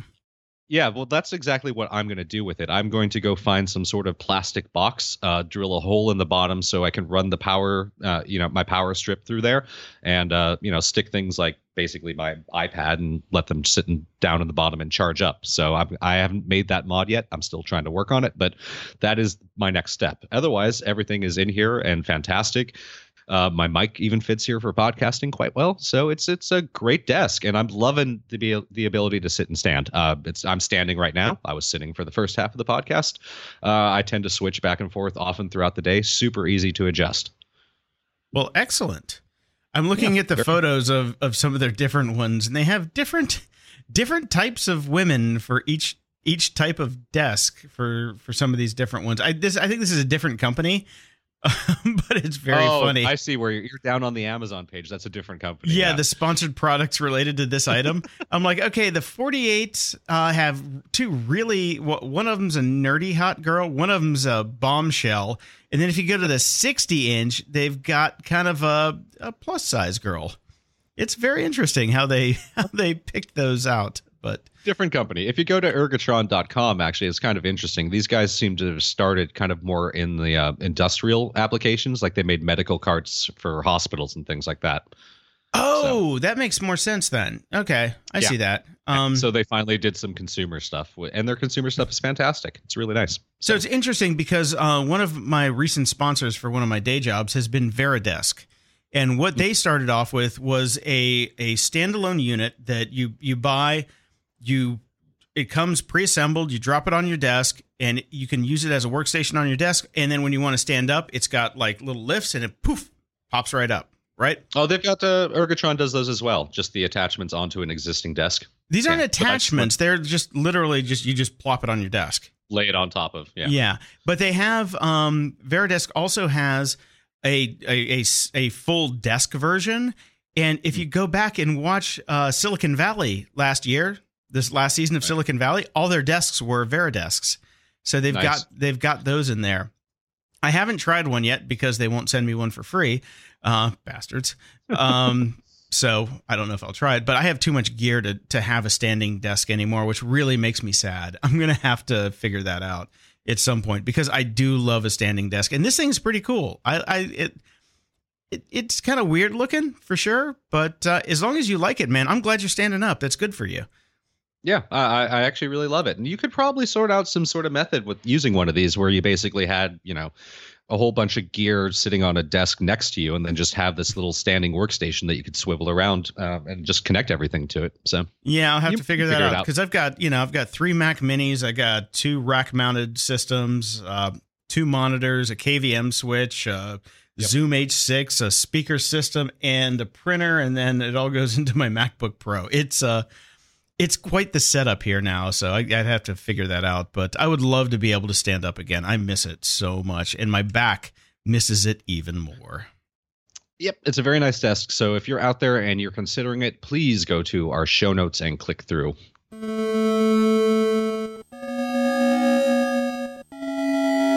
Media Candy.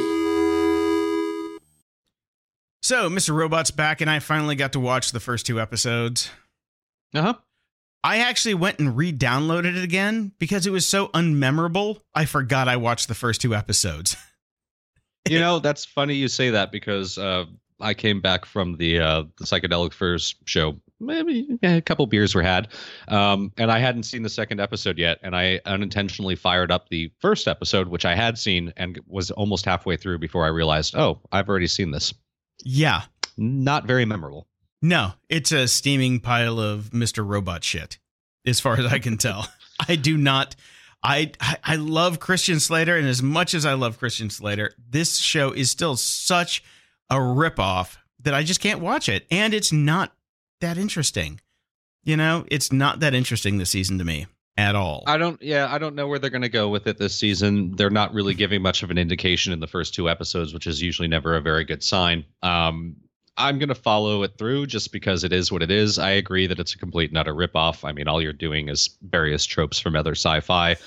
Uh, meets a healthy dose of Fight Club, meets a healthy dose of Anonymous, and there you go. There's your show. Yeah, that's the thing. It's just like no, this isn't. This is an utterly non-creative bullshit. So sorry, dude. I mean, I think that the and here's the fun part about it. Okay, the production company. I, I may have said this last season uh, when they were out. This comes from anonymous content. That's the production company that's doing it. David Fincher used to work with anonymous content. So the people that are probably filming this thing are the same people that probably filmed fucking Fight Club, you know? And at yeah. least there are, there are writers and people who were, you know, at Fincher adjacent. Fincher's not there anymore, but there is there's a lot of bleed over and it's a lot of bullshit. So I, I'm I'm calling this Mr. Bullshit from now on. We, we will not be talking about Mr. Robot anymore. At least I won't. I, Jason will not be talking about Mr. Robot anymore. Okay. I will continue to watch it, and if there's something to talk about, I will mention it. Well, let me know then. Um, if if they if they change up and they, it becomes interesting, you know, because Preacher's almost done, which is very saddening to me because that's the most interesting series this season until we get to the next couple segments. but uh, it's Preacher has been so good, and I've lo- I'm loving that. And then I watch something like this, and I'm just like, damn, this is a letdown. Yeah, yeah, I'm not thrilled with it. Uh, speaking of letdowns, we already know that Game of Thrones will only be two more seasons and that each season will only be seven episodes. So we're only getting 14 more episodes of Game of Thrones. To add insult to that injury, they have now announced that. Uh, What's an injury? I knew you were going to say that. you just can't let this shit go, can you? Every hey, man, time. we're going to get hate mail from it, so I at least have to make fun of you on the show we for get it. hate mail for when I say something wrong. We get hate mail when I say the fucking podcast guy's name wrong. Anyways. so after reliably premiering every spring for the last six years, they are pushing it to summer. We will not get this until summer 2017, and then we get our seven episodes, and then that's that. And then they'll probably make us wait 25 years for the last seven episodes. Thanks, guys. Yeah, this is bullshit. I, well, you know, I'm I'm fine with them. I'm fine with them you could actually just give me seven more episodes and wrap shit up. I don't care anymore. No, no, I want more. And the reason that, that, there's actually a relatively decent reason that it is being pushed back because winter has now come in the show. They actually need winter weather to shoot. So they're shooting things later in the season than they have before. So there you go. Oh, there you go. Okay. Winter winter is required apparently. It, it helps. So Yes. Um, I didn't know that there were two left. I thought they were just going to do seven episodes and be done with it. But uh, no, uh, double double that. So. so we'll get one episode of dragons per per season now. Well, we'll see. I'm just, uh, you know, it's sadness porn. That's all it is. But don't care. Love it. Okay. But what I love now is a new series on Netflix called Stranger Things. This is a breakout hit, which I had never heard of until everybody on the planet said, Are you watching Stranger Things? Because you are the guy that needs to watch this because this is right up your alley. Yeah, and, this is uh this is basically exploded upon my social media. Most people I know are watching it. I didn't know what it was until the billboard appeared over the Whole Foods in Santa Monica. Oh so. wow, okay. Okay, so this is this is not a uh this is not a sleeper anymore. no. Um so I am at uh episode six and a half at this point within 24 hours. Um, okay. I was I was now, tempted to cancel this show to finish watching this season because it is that goddamn good. It looks to me as if this is a Stephen King story. No. Am I correct? No. No, I know it's I know it's not, but that's what it looks like. No, that's the that's the whole thing. I came into it, I saw that I watched the trailer for it. The trailer is not the show. That's the great part about it what it really reminds me of, it's um Do you remember Eerie, Indiana? Vaguely. Way back in the day. Uh, it was a great little TV series. This is like a darker version of it, but it's it's about a missing kid and the the quest to find him. It's got Matthew Modine, but it's also got Winona Ryder, who is fucking off the hook incredible in this in this show. She's amazing. I'm like, you came back from nowhere, and she's unbelievable in it. The cast of kids that are in this movie are fantastic. Those are the Spielbergian kids, you know. When you Right. when you when it go back to like a you know a trope of really cool kids that are like the Goonies back in the day. Right. All in all, but the writing is great. Matthew Modine's a, a douchebag in it, but Matthew Modine always plays a good douchebag. That's fine. He's doing it well. Um, it's it's very X Files like. It's very Dungeons and Dragonsy like. It's got all sorts of stuff. I just can't stop watching it. I'm like a, I'm just I can't stop. It's so Right. good. You have to watch it. Yeah, I mean you're gonna love it. Cool. I, I mean, I'll have to check it out. I might even break my rule about having to wait two seasons. Well, yeah. Don't wait two seasons. They're waiting to hear if they're going to get picked up for another season, but uh, I think did- it's safe I- to say they are given the buzz online. So it's yeah. I mean, I read this morning that they're still waiting, but uh, I think that this is such a such a breakout hit that they can't not come back. Um, and that I don't know what the ending's like, so I can't say if they leave it. Yeah, I'm sure they left it open for another season. People don't people don't make TV without the opening for another season, but. Um, Yeah. I love this. It's only eight episodes, so you're only looking at it's less than eight hours of your life. You can do it in a day. okay. all right. I, I no no I can't do it in a day. That's way too much just sitting on a couch. Well, you can stand and watch it with your new Ergo whatever 5000. Ergotron seven thousand four hundred eighty two. yes. Thank you. Uh, so we got Comic Con going on. We also have Star Wars Celebration Convention, which is in London right now. Uh, It a lot sounds of like a news is gay Star Star Wars pride thing. Uh, you know, that- Is nothing wrong with that. No, I'm I'm not saying there's nothing anything wrong. I'm just I'm wondering is that like a gay Star Wars convention? No, it's just a Star Wars convention. There's no uh, rainbow lightsabers. Give it time. Anyways, that's going on right now, and there are a bunch of announcements coming out of it, including a virtual reality Star Wars experience that will be coming out centered around Darth Vader. The project will tell an original story in the Star Wars universe that will be considered part of the official canon, and uh, I guess the experience, which will include day and night cycles and changing weather patterns, will continue to progress even when the participant is away from his or her VR headset, which just sounds like a gimmick and a stupid one to me. But I am excited about this possibility. This is something that might actually get me to strap on a stupid headset. Okay. Yep. We'll we'll see when when's it uh, due? When are we Nah, getting nobody it? knows. Okay. Nah, they don't say. Well, that's fine because just- it's we don't we still doing don't even know when we can get an Oculus Rift. So you Yeah, know. that is very true. Uh, they're also putting out some an immersive VR experiment called Trials on Tatooine, which allows players to wield their own rainbow lightsabers. It's go. free today for owners of the v- HTC Vive, Vive, whatever. Did you really just say rainbow lightsabers? I made that part up. Okay. just just checking because I'm like, oh, that would be. You really called the convention a gay convention, so you know I got to run with that.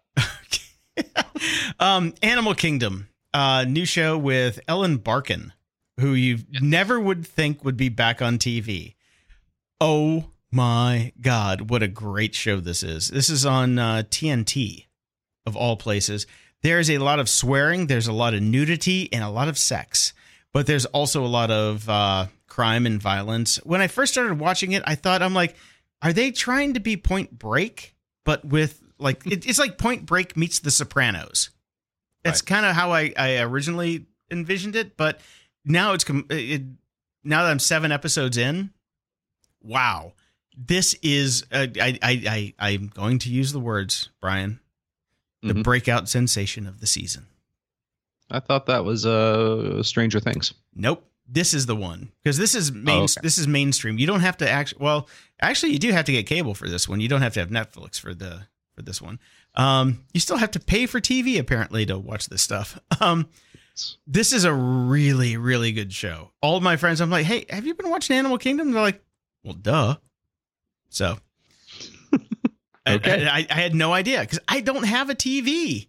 So I'm out of the loop on this stuff. For so somebody I might doesn't be. have a TV, you watch a hell of a lot of TV. I I was sick. I was in bed, you know, for most of the week, and I just like asked all my friends. I'm like, "What are you watching?" And this is these are the two shows that everybody said to watch.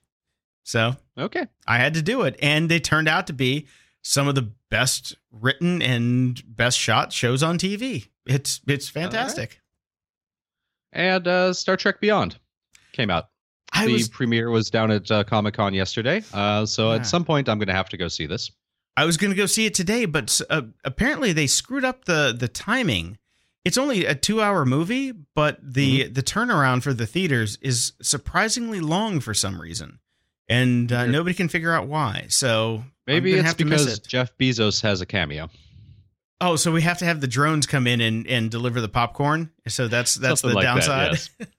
Apparently, he, play, does have a cameo in it. He plays uh, Starfleet official.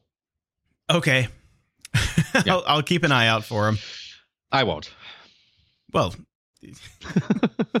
but I am looking forward to seeing the movie. Also, uh, more news has come out about uh, that Anton Yelchin will not be replaced in future Star Trek movies. So it will be interesting to see, sadly, uh, what they are going to do with the Chekhov character. Apparently, he's just going to have to somehow pass away at some point. Chekhov is going to bite the dust, um, like the actor bought the dust. Um, it's it sucks, but I I respect their their decision not to replace him because you know these reboots are only going to last so long, and then they'll Yeah. reboot it again.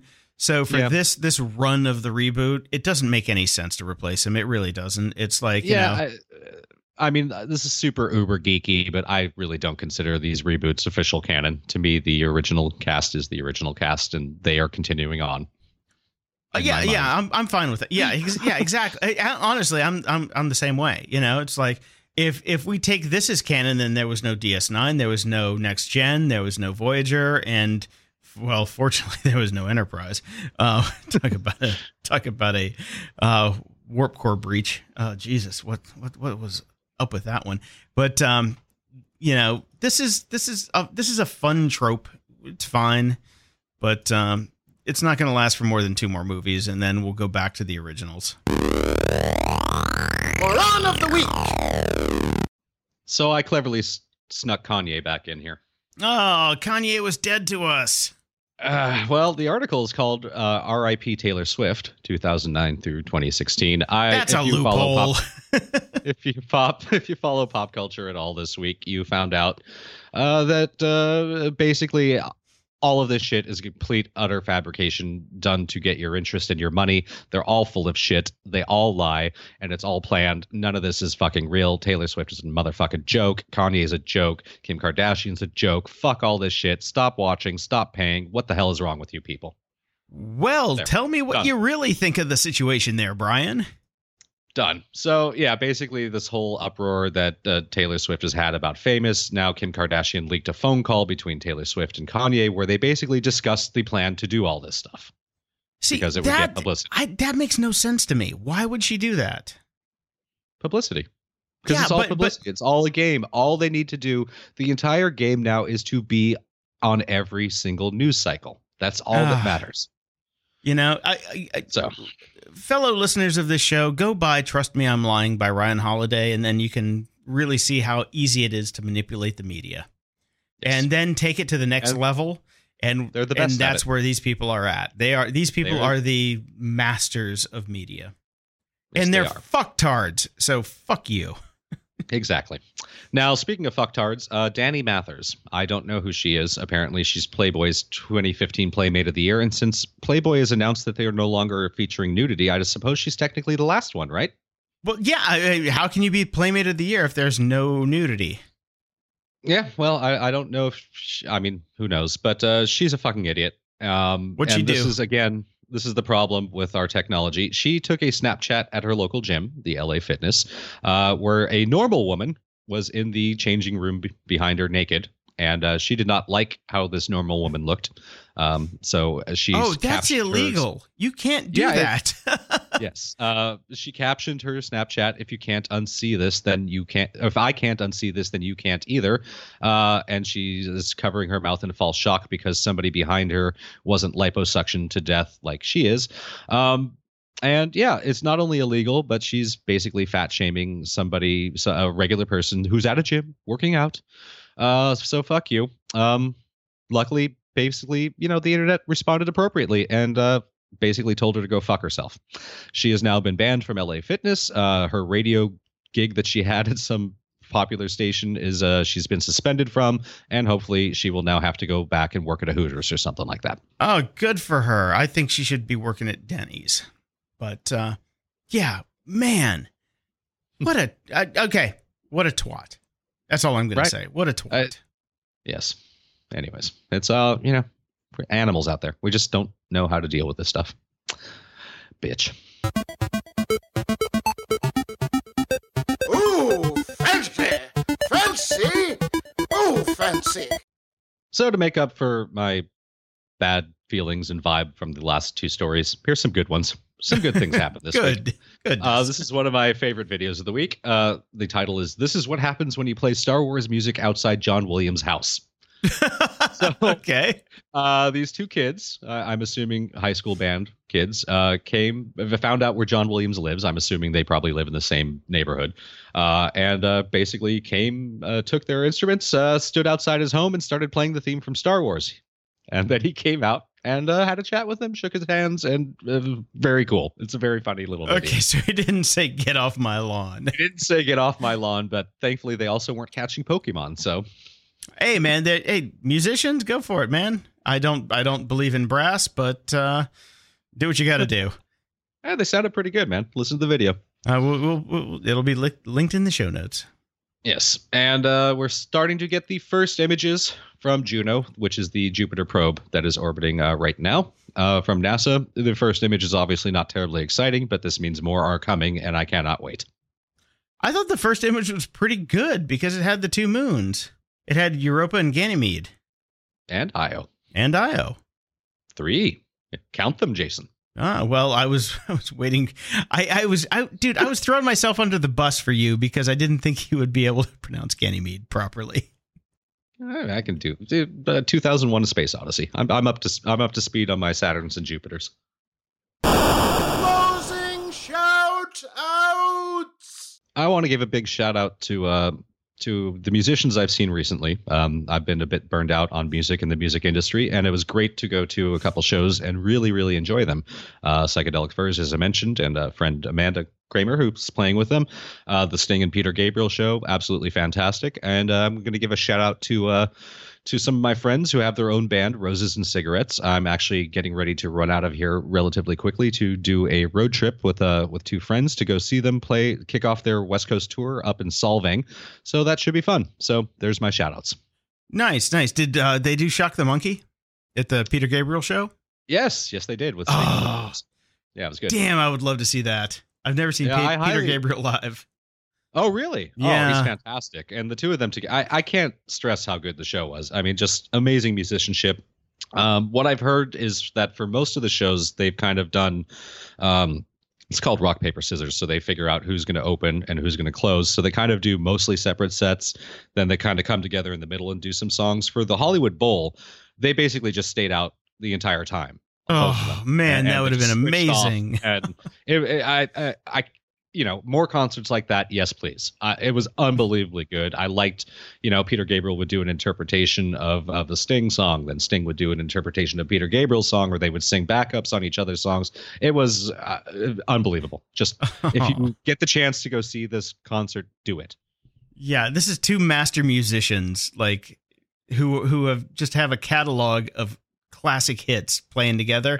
I could I oh man, I'm so bummed I wouldn't wasn't able to see that. I was bummed that I didn't get to go see The Cure at the Hollywood Bowl, but this one would have been something to come back for. Uh cuz I'm I, I'm a huge Police fan and a huge uh Peter Gabriel fan, so you know. Yeah, yeah, and you know, I'm happy to report that Sting didn't bust out a lute once, I was going to say I didn't see any pictures of him with the lute. and none of those fucking songs either. It was, uh, you know, a couple of his own solo stuff, but uh, the earlier stuff, the hits. It was, it was a hit. That- you know what that that's a that's the that's the cue that you can go to the bathroom when he busts those out. It's like this is these are the bathroom breaks, intermission. yeah, pretty much. Okay, well, I got a shout out to my friend Jason Sanderson who was uh, on his two month tour for uh, the U.S. from England and uh, parts unknown. So thanks for hanging out the other night. And uh, I'll put a link to to his website in the show notes. He is a master podcast editor. Um, much like myself, I must say. But uh, if you need uh, need some podcast tips and tricks and stuff like that, you can talk to Jason. He's a good guy. Uh, you can talk to me first, but uh, if you if you Yeah, I- don't like me, then you can go to Jason. I'll tell you, Jason DeFilippo is a master podcast editor because he takes out all of his mistakes. yes, I do. It's amazing how that works. Grumpy Old Geeks is a fan-supported show. Check out our Patreon page at patreon.com slash GOG. We really appreciate your support. If you don't want to or can't donate but still want to support the show, please go to grumpyoldgeeks.com slash iTunes and leave us a few words and five-star rating or tell a friend about the show. Intro music for the show is provided by the band Among Us. You can find them on iTunes, Spotify, and Apple Music. Or you can donate through the Grumpy Old Geeks Patreon page at patreon.com slash GOG and get 10 exclusive tracks. Outro music for the show is provided by Andy Stochansky. You can follow Andy at twitter.com slash house of Andy, and he's also on SoundCloud at grumpyoldgeeks.com slash Andy. Show notes for all the links discussed in this episode can be found at grumpyoldgeeks.com slash 169. Shock the monkey, monkey.